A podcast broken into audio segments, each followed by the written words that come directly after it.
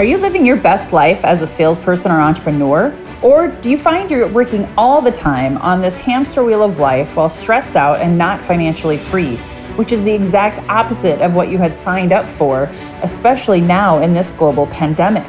If this is you, you are not alone. I found myself there in 2008 when I lost everything, including my health, and had to pivot working from home for the first time with no money. I rebuilt my life from scratch, juggling motherhood and marriage to get my life back and be recession and pandemic proof today. Now we live laptop lifestyles with our kids and are poised to travel the world together. How did we do it? Join me as I share my health and wealth and wisdom secrets, tips, tools, and expert interviews to equip you to be recession proof and live your best life. My name is Lois Kofi, and this is Healthy and Wealthy and Wise. Well, all right, all right, all right. Happy Tuesday to you guys. Those of you who are tuning in live, this is Coach Lois. I'm super excited to have a special episode. I was actually uh, done with my Friday lives as of of last week, and um, wanted to put this extra special episode because it's the holiday season. Um, people are getting ready for New Year's resolutions. They're thinking about health goals.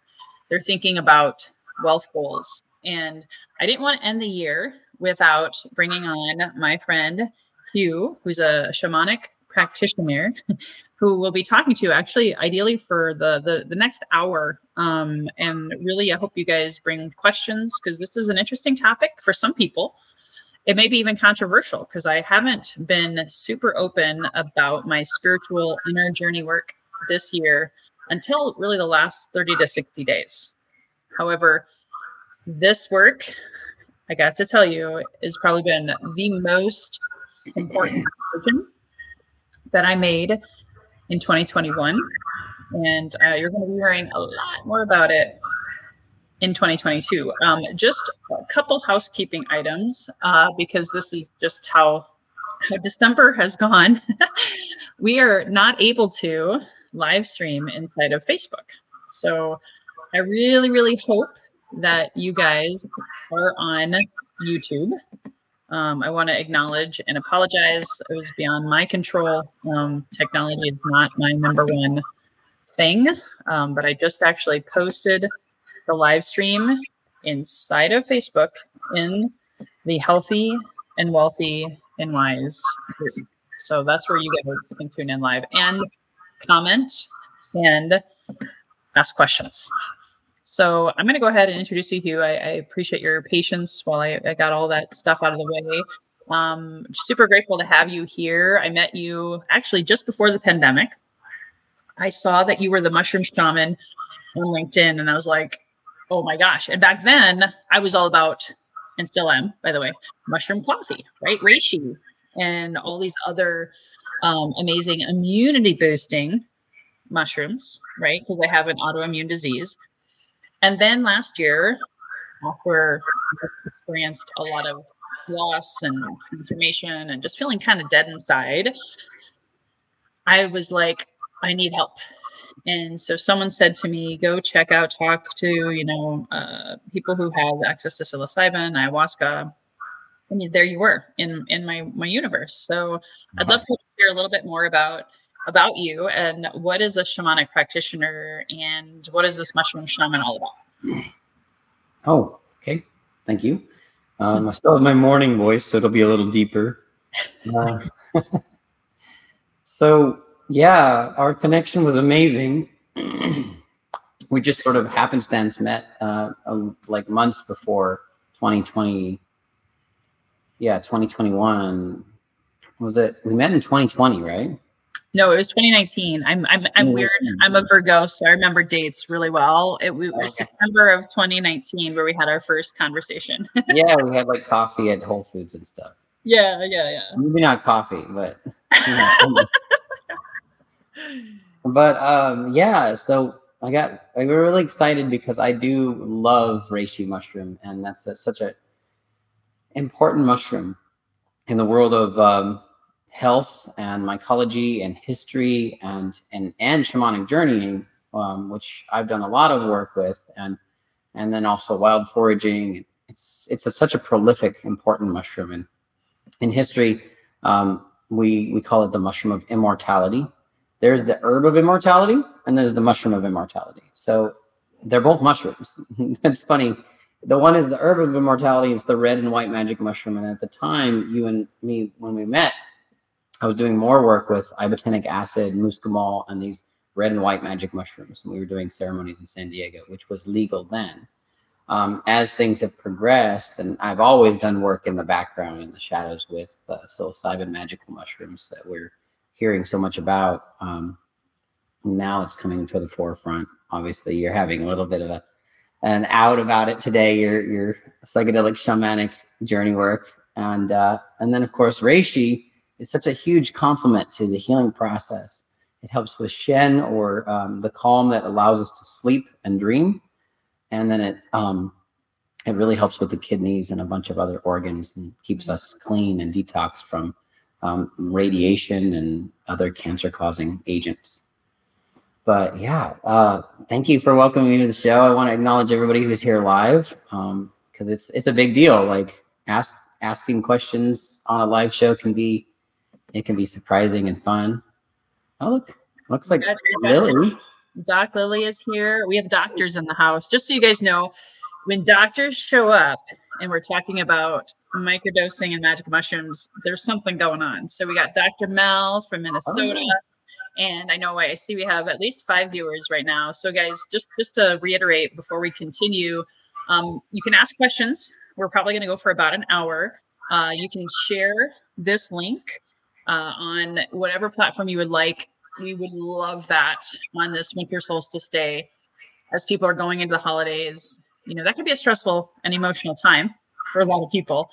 And maybe that would be a good place to start. You know, how does microdosing, because that's where I started with you, just to give you guys my story really quick. Um, you know, I was struggling with grief. I was struggling with, you know, uh, what I call my recovering perfectionist type A workaholic personality, work hard, play hard. I got into this this cycle that was very unhealthy. And in February of this year, I made my first forty thousand dollar month, which you know someone might say, "Wow, that sounds awesome! I would be so happy to make forty thousand dollars in a month." And I was kind of like, "Huh." I feel really dead inside right now. And I realized, oh my gosh, yeah, money can't buy you happiness. So I need to go I need to go inside. The place, quite honestly, Hugh, that I wanted to avoid because I did it. I avoided through alcohol, I avoided through food, I avoided through what I call a swear word busyness, right? Working all the time. And I did a shamanic walk with you. I think it was like two or three hours outside in a trail with microdosing. Yeah. And doing it ever since. So why would someone reach out to you and uh, to, to do this and how how can microdosing help? So so first of all i want to be really clear that I, I do i do work as a shamanic apprentice and a practitioner and i i tell people in public not to call me a shaman because we as a global western society really don't have that tribal setup. And so it's a kind of a, a word that is misappropriate in our culture Hmm. So I'm just a human. I'm a father. I'm a working professional. I'm just like everybody else. And I do healing work and I apprentice to the real shaman, which I think is the fungi or nature. Um, and so really the, the work that we did together was me helping to speak for the shaman, which was the mushroom that you took. And and it, since it's inside of you, you were blossoming into a shaman in that moment with consciousness expanding the mm-hmm. Lois shaman, which is totally really powerful, kind of different way of looking at things. And of course, my website is mushroomshaman.com, and everyone thinks it's referring to me, but it's really referring to the mushroom shaman. I love that analogy, by the way, because I do know it's it's kind of a taboo thing, to, and people don't understand what is this shaman thing. But we are, as as I think Tony Robbins or someone said, you are your own guru. Mm-hmm. You are your own healer when your body is given the right tools. It can it can heal itself. And I noticed for me that journey, starting with the, the microdosing, it slowed down my type A personality in a natural, healthy way. It caused me to want to go sit on the couch and relax, yeah. which was a big deal for me. So would you say that everyone being their own shaman consuming microdosing is going to have a completely different unique experience based on their body? Totally. I mean it's basically it's an interface. It's like mixing drinks you know? You if you start with water you get a certain solution. You start with milk you get a certain solution. You know oil and water sometimes don't mix. You can say like the way that our body stores things it t- tends to be toxins and i would assume emotions are stored in like thicker substances like fat. And so when you're mixing a drink with fat versus mixing a drink with water or blood um, water being the blood analogy you're going to get a totally different texture totally different taste and obviously a different way of digestive result. And so mm-hmm. in in your particular case you know we did what i call a uh, medicine walk. It's a walk in which you know you're not really hiking but you're walking per se and there could be different levels of it. You're outdoors in nature. We were um, taking a small uh, dose of mushrooms. I think it was like a 200 milligram dose maybe a 100 milligram dose. Just kind of toe touching into what it feels like in the body and the mind to be in different awareness maybe sharpen sharpen the senses and to have a dialogue and mostly acknowledging in that in that walk um, your ancestry you know mm-hmm. where you came from your story and that's a huge thing if you can just take new perspectives or allow the mushroom to give you new perspectives as you're speaking and doing a talk therapy also in a sort of safe container and we were on a trail that you knew pretty well and mm-hmm. obviously we were not super challenged it wasn't like a a live or die situation. And so we just we had more of a casual walk than anything. Mm-hmm. And and I feel like we you got a chance to unpack and maybe perspective changed a little bit as a result.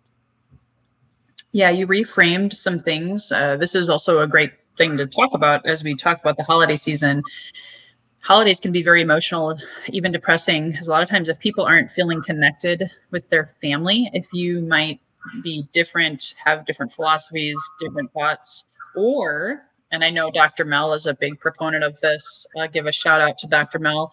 Um, mushrooms have been a game changer for her own trauma healing leadership and aligning with her uh, spiritual purpose on this planet. So, self healing is is so so key and why a lot of people I think are turning to this and it's becoming it's it's becoming more common. I hear I I just randomly talked to someone the other day like, "Oh my gosh, Lois, I'm microdose 5 days a week." Someone else um my kid's music teacher was like, "Hey, yeah, I, oh my god, I can't believe you just talked about that. I just started yesterday."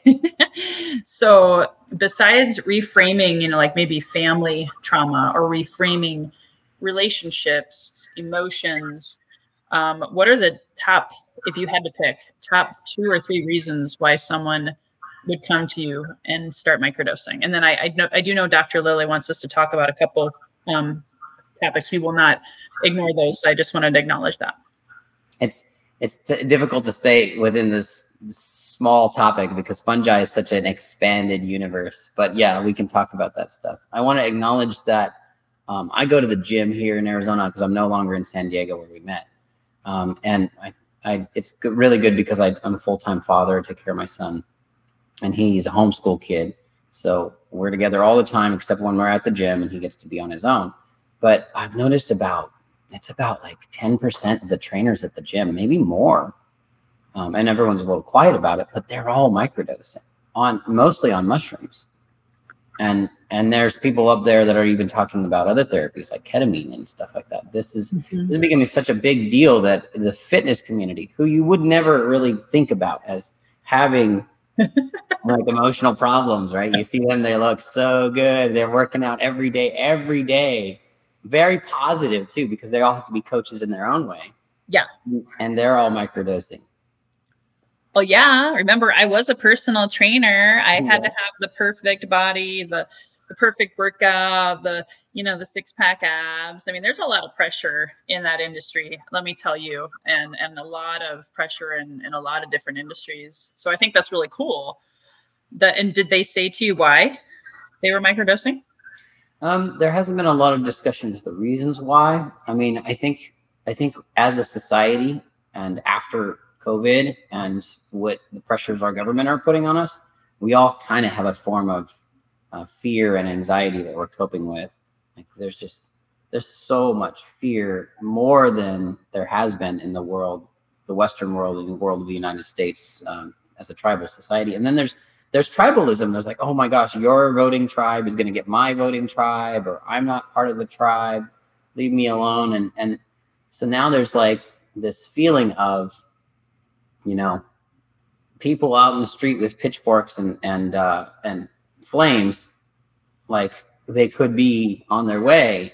And it's just a it's kind of an existential form of dread that our society has been trained to mm-hmm. have, in my opinion. And it's mostly because of the media and that sort of sanctioned by the government. And when we microdose, when when I think the gym trainers microdose, when people who are are athletes microdose, who are capable people, um, I think we're really looking for perspective changes.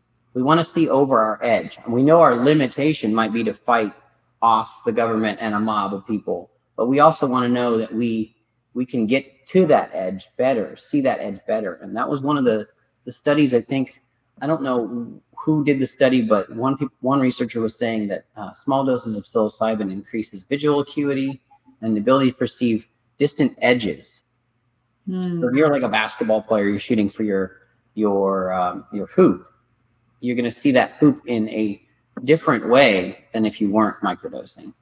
Um, there's also all this research on how it changes the brain, and the brain images they're showing from the Johns Hopkins studies. It's basically like a brain without microdosing and a brain with psilocybin. And, and they're obviously not saying like use larger doses yet, but I think that there's a place for that at some point. Mm-hmm. It's that we see, I don't remember how many times the connections, but it's like it's like eight or ten times the connections of neurons firing in a brain that has access to psilocybin.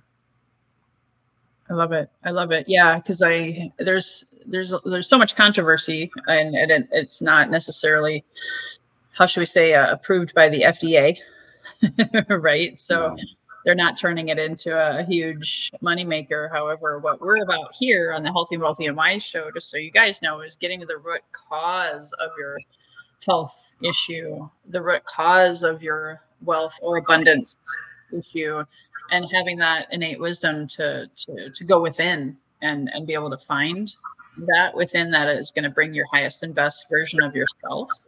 Um, I know that there's the book How to Change Your Mind by Michael Pollan talks about it. There's a, a really good day, um, a, a, book about a 30 day journey of a woman who microdosed with LSD. Do you see a continued trend of growth of this?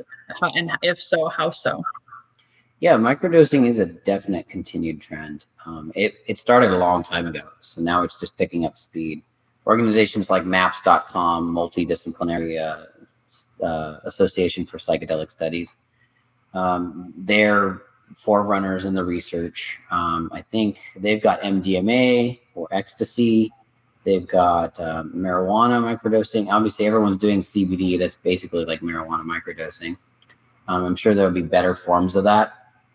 And as we notice, um, the brain changes, the body changes, our relationship to stress changes. Um, LSD, if you if your listeners don't know, it's a synthetic that was isolated off of a fungus. So that's a big deal. It's still fungal, fungal mm-hmm. medicine. and then going on and on from from heroes in the in the fungal community talking about like um, medicinal mushrooms like Paul Stamets goes on to say, and he's a he's an amateur mycologist, but probably the most well-known mycologist. He goes on to say like lion's mane mushrooms are really important for brain health and mm-hmm. keeping our our neuroplasticity and and protecting the the nerve uh, sheaths in our body as we age.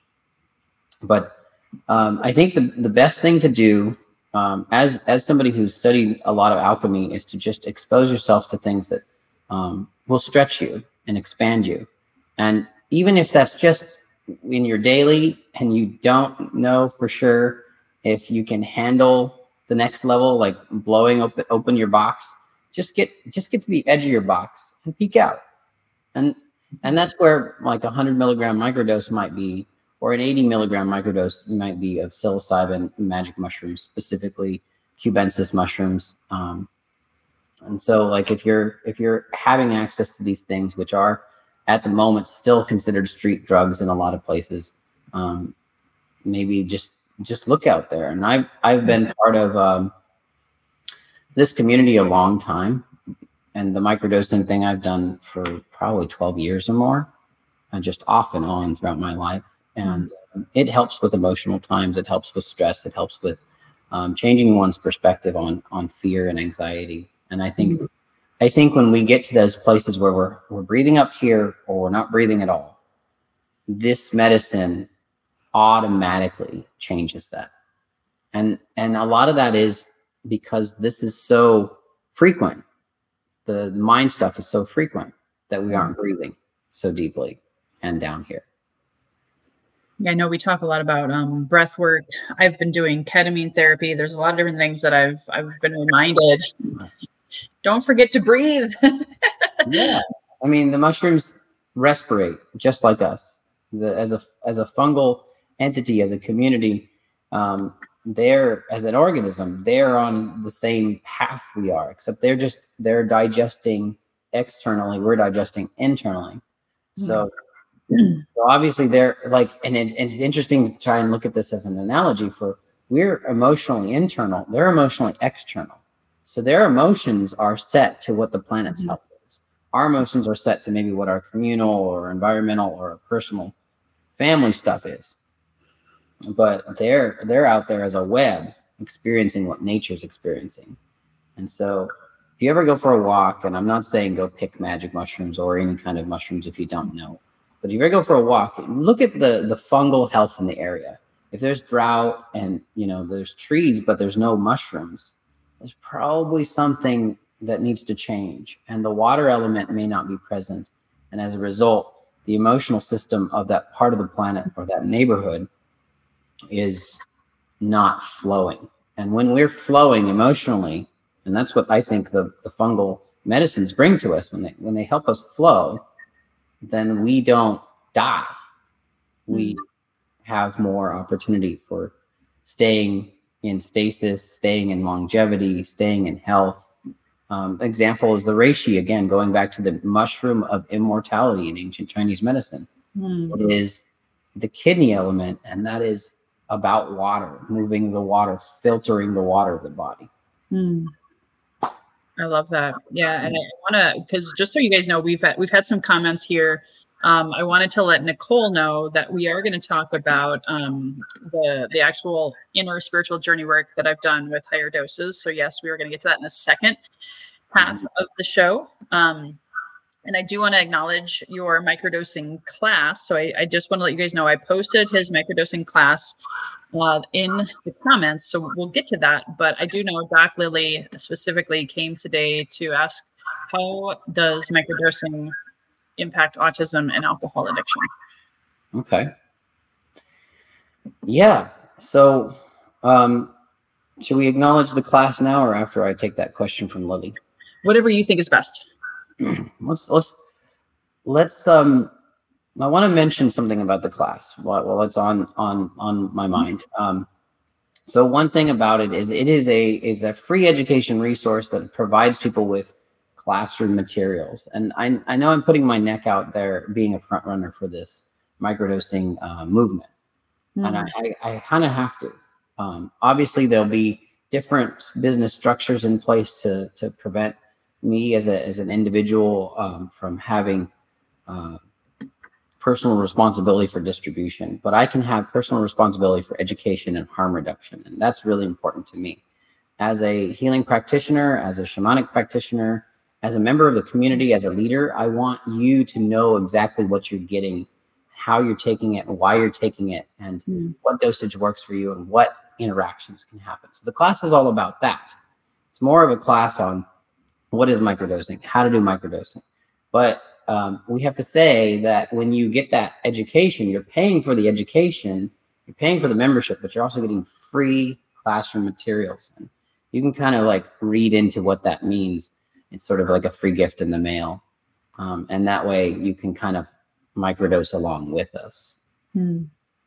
Knowledge is power and um, i love that you're you're providing the the kind of the how to's because i see so many people and i think that's where it also can become dangerous where people use themselves as in a science experiment and maybe get some materials and they're trying to microdose on their own which i would never recommend personally yeah. um i'm sure you would agree with me on that um and to to have the education and the understanding of it is so powerful so i want to acknowledge you and thank you dr melsa's thank you also um, because I do I do think that there are people who will do microdosing and then they're not truly aware and conscious of what they're experiencing. So without that that guide and that that knowledge or education, um, I would say talk to Hugh before you try microdosing.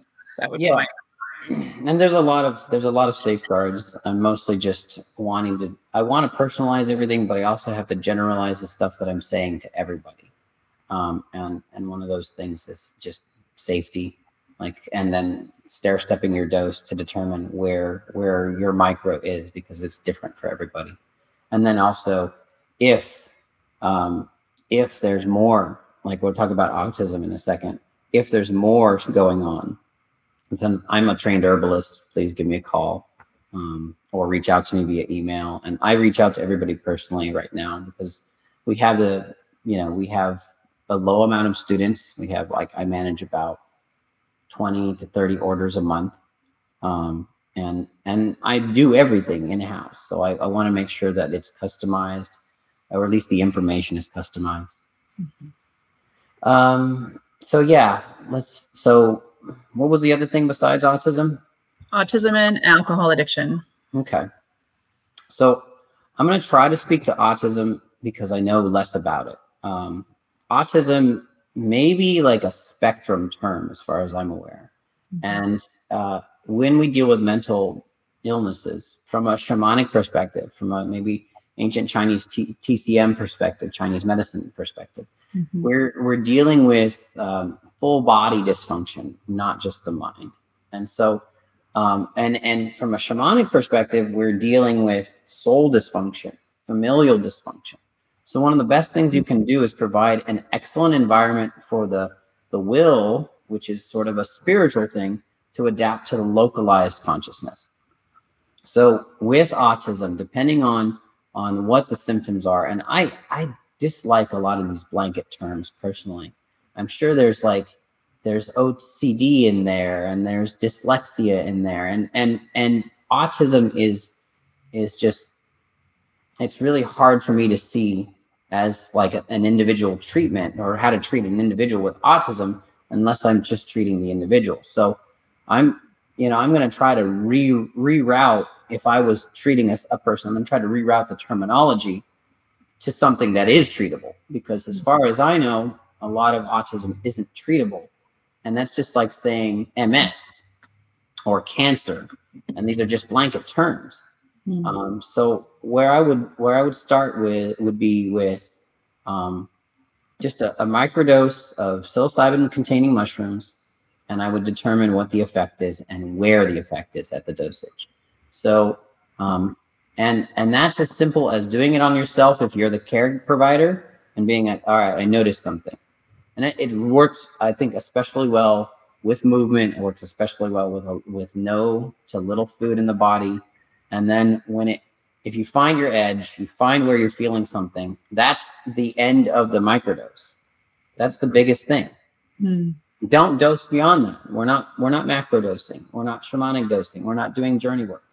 We're hmm. just stretching the brain's abilities and awareness and consciousness to the edge of the box and peeking over the edge and then mm. go back in your box and do it again the next day until until you're all the way out of the box. Then one day, five to 50 days later or something like that, you can step out of that box and realize that it's a box within a box. And that's a whole nother, like, bigger unpack that has to do with um, deep, deeper dosing, maybe a variety of different substances and stuff like that. So, in the realm of psilocybin and psilocin specifically, um, just take to that edge and see what changes in the brain um, it's going to reduce from from an I don't know particularly what autism in this case means, but I know it's going to reduce OCD and dyslexia. It's going to change the language processor.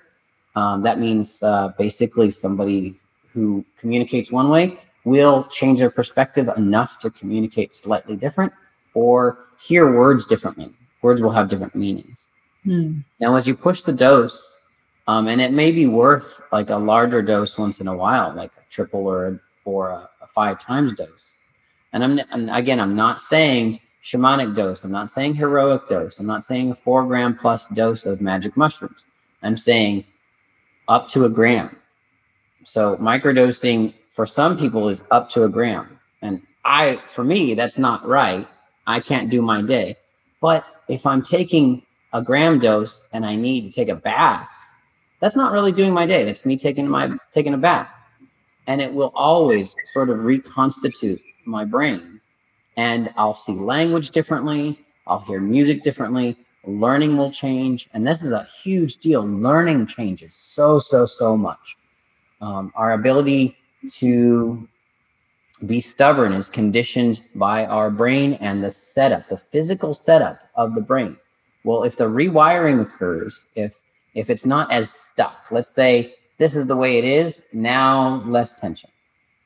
And you can see that like the brain is tense, blood flow changes, blood pressure changes, mm-hmm. stuff happens. And so then the psilocybin allows the brain to sort of re not a lot, but re reconnect itself a little bit differently. Mm-hmm. And and I think that's huge. And and so one thing I want to want to say anecdotally is that psilocybin and a bunch of these medicinal mushrooms like reishi, chaga, lion's mane, cordyceps, um, and turkey tails that are in the formulas that I produce, um, they all help to lower blood pressure and normalize blood pressure. Many of them are adaptogens, so they aren't going to just push one way; they'll push to the middle and balance. And while I think psilocybin isn't particularly an adaptogen in the greater forms, it's definitely an imbalancing herb, and the body's resistance to it teaches, or tolerance to it teaches us about how maybe, um, maybe we need to vary what we're experiencing mm. in in the human form. It also teaches us maybe it's it it is worth thinking about from a like a toxicity level, like not taking it every day. Mm-hmm. And that's a big thing about microdosing too. Is and even and even Stamets has said this when I was listening to one of his lectures in person. So you want to let your receptor sites wash the psilocybin out, and psilocybin and psilocin wash out. These DMT-like molecules wash out every 24 to 48 hours. Um, if if they're not receptor sites aren't being bombarded every 24 to 48 hours. So as you as you take the microdose day by day, it will weaken. The effects will weaken. So then you take one to two days off, or I like to say 36 to 48 hours off, and then you restart. And it's just as good as it was the first time. So the body adapts. And I think I would look at autism and alcoholism, which I'll get to in a second, um, as an adaptation to genetic fire or ancestral mm. upset.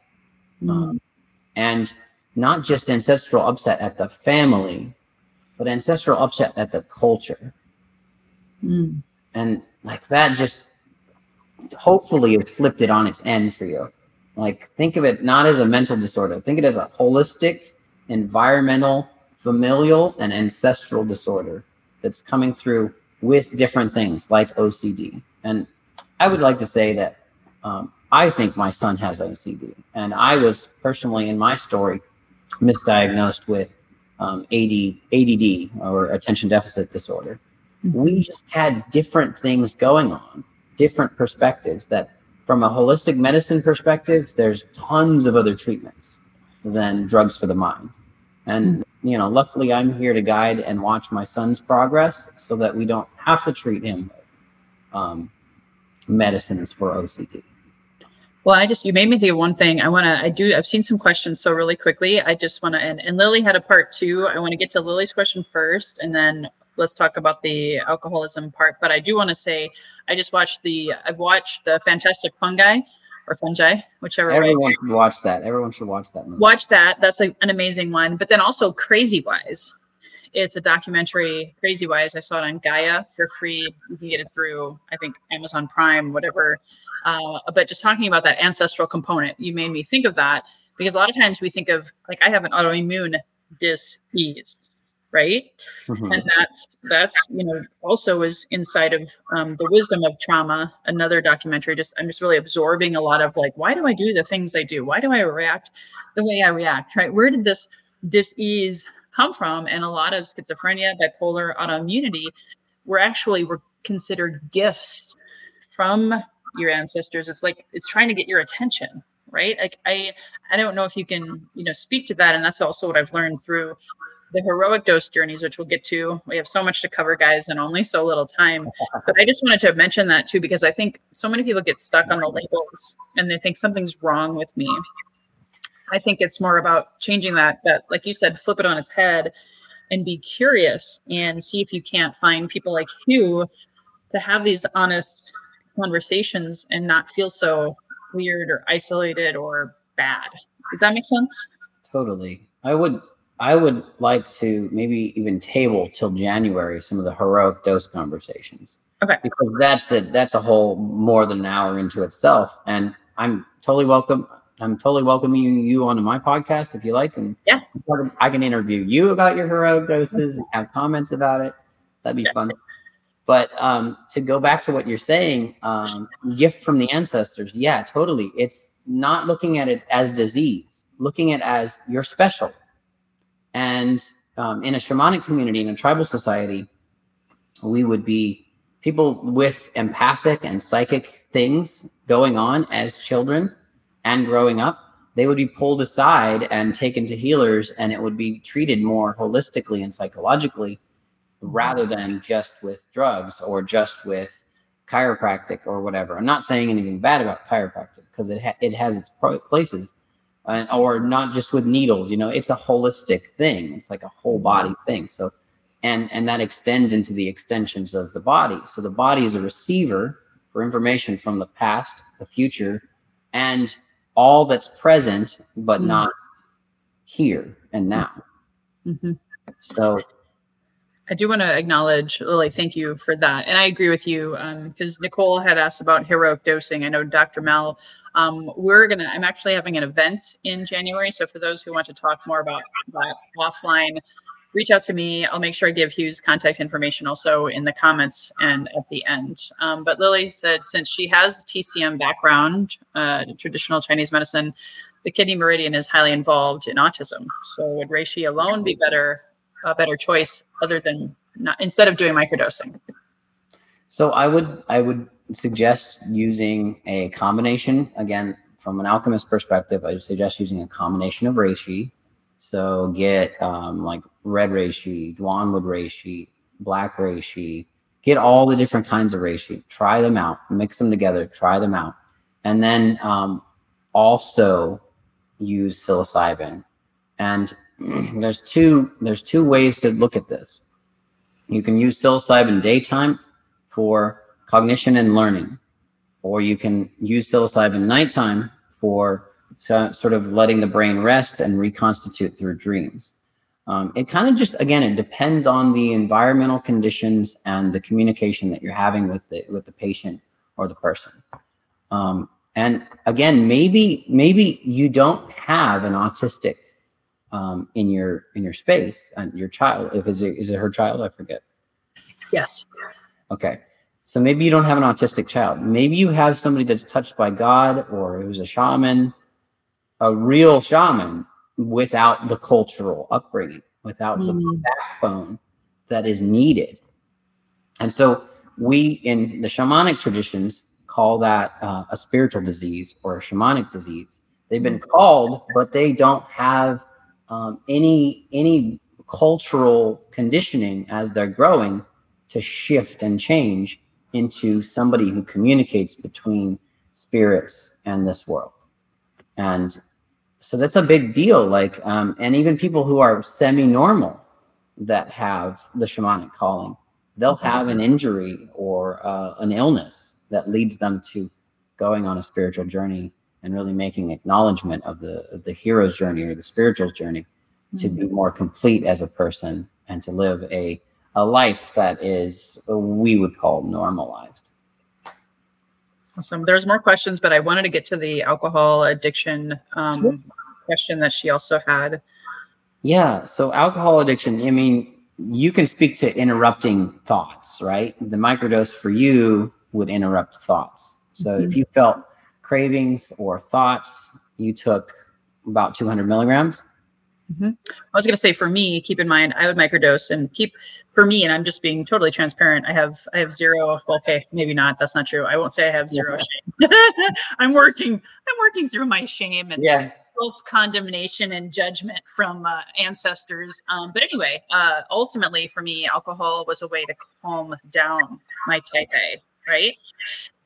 Plus, environmental, cultural salespeople, right? We all, there's a lot of us that have a tendency to work hard, play hard. And I got in that rut, right? I got stuck in, in, in the, the Buddhist culture, they call it being in a trance.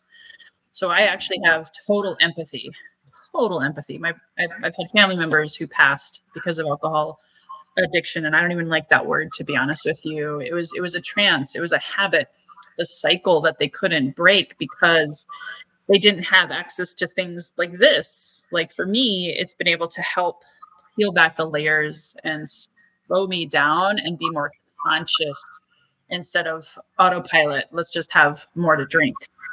Yeah. So, so yeah, looking at it as an addiction from a physical standpoint, phys- physical chemical standpoint is reasonable because there are people that take it to the degree where your body requires it to do its normal functions. Um, that isn't to say that it isn't part of a psychosomatic, shamanic disease or illness.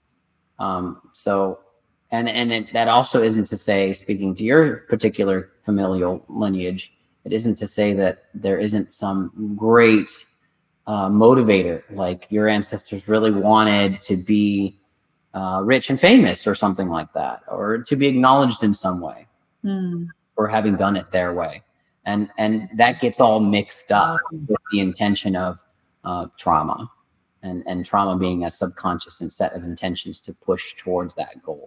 So I think really like what you have is a very sensitive body system, and you're empathic, and you're so empathic, which is on the bridge on the bridge of being psychic, that you have strange dreams and ancestral contact from childhood. Hmm. I mean, you look at the man you married. You are you are moving into a space where you you get to acknowledge spirit, spirituality, and the shamanic path. Mhm. And when you do that, you're more complete as a person. You have less of these diseases Hmm. and and the challenging thoughts. And Buddhism, I love Buddhism. I actually acknowledge myself as a Buddhist. Um, and the reason that is is because and and it's an and it's not just a just. Um, is it it is it has so many features. At least Tibetan Buddhism has so many features of shamanism. Hmm. It's not divorced from the shamanic philosophy and way of seeing things. Hmm. And, and these are philosophies and not religions. Mhm. So it's just it's a it's like a perspective. Um, so and that's really great. Honoring the ancestors is really great for you, and and making those changes really great for you. So speaking spe- specifically to alcohol alcoholism, I mean we're going to deal with aspects of grief, and you know in TCM we talk about grief in the lungs, but pushing that grief all the way down. Like imagine if grief is a wind thing, if grief is like a moan, the wind wailing. That's how I think nature expresses grief and the wind wailing. Um, in in the Mexican tradition, we have Llorona, the the wailing woman. Hmm. It's like a it's like a ghost that goes around dressed in a in a white outfit, and she always is seen crying or wailing, Yeah. and you can't tell that she's normal, and or you can't tell she looks normal until you get close to her, and you like, try to console her, and she's just a skeleton. So this is this is all here. This is all a condition of the upper chest and heart. But when we add water to it, we get that grief that sort of pools, and that I would say is an aspect of like bitterness. It's an aspect of shame. it's an aspect of loss. Um, mm.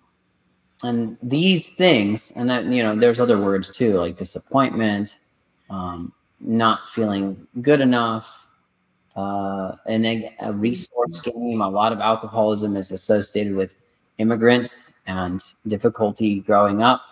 Um, stress factors, not having the not having the tribe to raise the kids, so mm. you get anxious and you want to drink, um, so mm. that you don't necessarily hit your kids, but then you get drunk and then you hit your kids, kind of thing. So there's all these stressors that lead to um, they lead to a pooling energy. And um, I would think of it as if if in TCM we we have like wood element down in the liver, mm. which is about growth um, and change and being eternal. Uh, we also get a type of rot or a type of fungal. And again, to make alcohol, you have to ferment it. It becomes a fungal process. Cheese and alcohol are these fungal processes. And so as we're getting yeast and fungus and people like people use kombucha too in addictive ways. So as we're getting all that mm. our system, we're also just not fully processing what I would call like a lack of um, of um, like joy in life. It's it's bit it's the opposite. It's the bitter in my experience, or mm. the shame. You know, instead of celebrating and, and joy and light like hey i made a mistake but i i got back up and i resolved it. It's oh there can be no resolution. There can be no action. There can only be pooling. And i want to like i really want to drill that in the from the perspective of and i'm again i'm very i'm very non-traditional in my medicine treatments in my herbalist practice um, because it's more alchemical, which means I'm combining systems. Um, but it is it is when we have alcoholism, we have a mold or a yeast, and and I'm not maybe saying that physically, but obviously the environment that we're creating with having alcohol is more conducive for mold and yeast. It's an anaerobic process. So a big deal is breathing in that area. And again, we talked about how psilocybin mushrooms, they cause you to breathe deeply. They want to respirate. Fungi imperfecti are the molds. They're anaerobic. And fungi perfecti, or the the fungi that produce mushrooms. They're two sides of uh, a species in balance, the light and dark side of a species in balance that are they're eaters of the dead they do digest everything. And so mm. the fungi perfecti need more oxygen environments. They, all fungi need to breathe. We obviously aren't dead if we're breathing, but if the body is breathing deep and low into the intestines, it's detoxifying things that it wouldn't normally.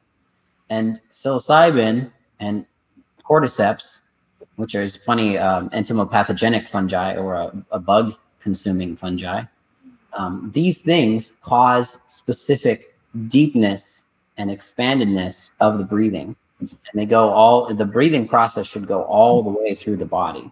Um, it shouldn't be here it shouldn't be just in the belly it should be full and expansive. And as we work through um, different microdose levels and go to a higher level we notice that the breathing is really part of the guidance.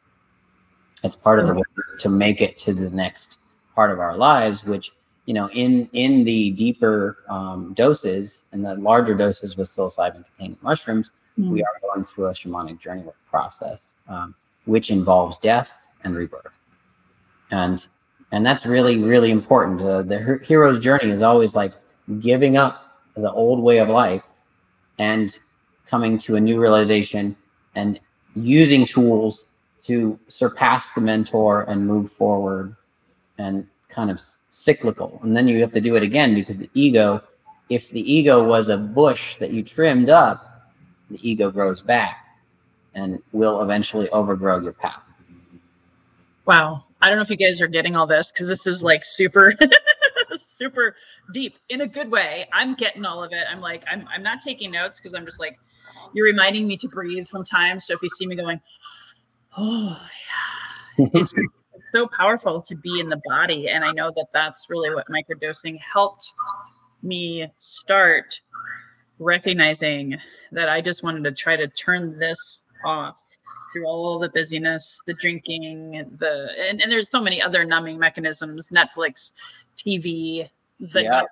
hello. So- There's so many things. Um, we don't want to just uh, throw certain things under the bus, but I think you covered. You, you were very extensive on the alcohol part. So Lily says, um, "Thank you," and I I don't know if this is your guest, Hugh, but someone uh, the Queen Show um, is loving it, and she actually uh, I think you're a she. I'm guessing. Um, sorry, I don't know you, but thank you for tuning in. Um, earlier when you were talking about the psilocybin and how the microdosing impacts you and i was talking about you know um, slowing down my type a for as an example would you say this is you being more you or being affected by the mushroom does that make sense to you Yeah, so let's let's talk about that. Um, microdosing has an effect that is here, starts here. This is your baseline, and then you kind of go uphill, and then there's a peak, and that maybe like for a lot of people is two hours, three hours. Um, in in a stronger shamanic dose, which is like three and a half to four grams, we're dealing with um, probably about the same three hours. And then so this is a whole the arms entirely are a six hour experience maybe a little longer if you're taking other things. And then so as we come back down we should be back into balance. And where i was going with that is basically um, you asked the question of is it more you or is it more the mushroom so in the middle it's more the mushroom you're more like nature which is breathing all the time fluidly and respirate. It's not hold. Nature doesn't hold its breath. So you have conscious control, and then you have automatic control over your breathing. And so, as you shift your awareness and you see thoughts and stuff like that um, as part of the holding of breath, the the holding back of life force, because you remember we talked about how your whole body breathing well you're breathing into your brain you're breathing into the extensions of the brain and you're kind of breathing into consciousness entirely like um, it's really more of a mystical way of looking at breathing. It's more of a yogic way of looking at breathing. It's like prana thinking of it as prana or chi um, or in the qigong sense doing qigongs. Um, the energy of heaven. So the energy of heaven isn't busy. It isn't that busyness word. It's it's Shen. We talk about Shen in Chinese medicine. It's calm, it's clear, it's receptive, and it's also discerning, discernment. So it intuitively knows what's in balance. And so we're in the middle, we're not imbalanced. We come back, and we come back. Let's say we start here, we go up, we come back. And the new level is hopefully more balanced. Mm. And so when we microdose, um, we start with whatever we start with. We change perspectives, reroute all the brain stuff, take some deeper breaths, and then we return. And just maybe, and more more than likely, we're at 15 to 25% more capable of breathing deeper, being balanced, and having less thoughts that are extra. You know, being in present moment thinking or or discernment. I don't need to think about the laundry. I'll do that in six hours from now. But I do need to think about what's for dinner or what's what I'm gonna do task wise to get to dinner and then after dinner do the laundry. Um, your mental lists get, I think, more clear. I always have a much more clear time organizing my thoughts. Mm. And then I can just go like, oh, I'll remember that when I need it. It's like having, imagine, so using a commu- computer analogy, it's like having your RAM being expanded a little bit and we're clearing your cache. I love it. I love it. I have to say something. Nicole has a really cool statement. Everything is you. If you remember earlier, and maybe you weren't here, I which just want to acknowledge it's Sylvia Chavez. Thanks, Sylvia. so I know I knew who this was. Um, and Sylvia is not too far from me. So Sylvia, I hope you can come to our um, spiritual shamanic retreat January 14th, or if you anybody wants to fly in and work with me and Hugh together, um, we're going to be doing doing some some inner journey work together. So if you can, you know, if, if you have any interest, please reach out to us. But at any rate, uh, everything is you. You said mushroom shaman means you know you simply have this mushroom as your teacher and helps you be more of you. So I love that statement from Nicole. That's that's really powerful. Um, I don't know if uh, we have a if you if you have any other questions. You're, you're yes, Sylvia. I will send you the information about January fourteenth. Um, she also had a very transparent question um, about her own personal war with marijuana. Thank you so much for you know opening up and being transparent. Uh, she's divided with feelings on that. I'm not sure um, being totally off of it. Any thoughts? I don't know if you understand the question. Hmm. Um, I can speak to the idea and the concept of marijuana. Feel free, Sylvia, to rewrite a question while I'm speaking. Um, so, in the different traditions, specifically South American and Native American shamanism that I've studied the most of, uh, we we do observe dieta or a restrictive diet, um, and that dieta, from a spiritual sense, like from an ayahuasca sense, it's more than just what you eat. It's about what you consume with your eyes and what you consume with your loins in the in the sexual sort of realm, and um, kind of where you where you reside in your thoughts and your dreams. Um, so obviously, leading up to a ceremonial event, we we have restrictions, so we don't want to encourage a lot of fornication, sexual behavior. We, we want to discourage uh, watching movies that are violent, stuff like that. Um, and and again, we I I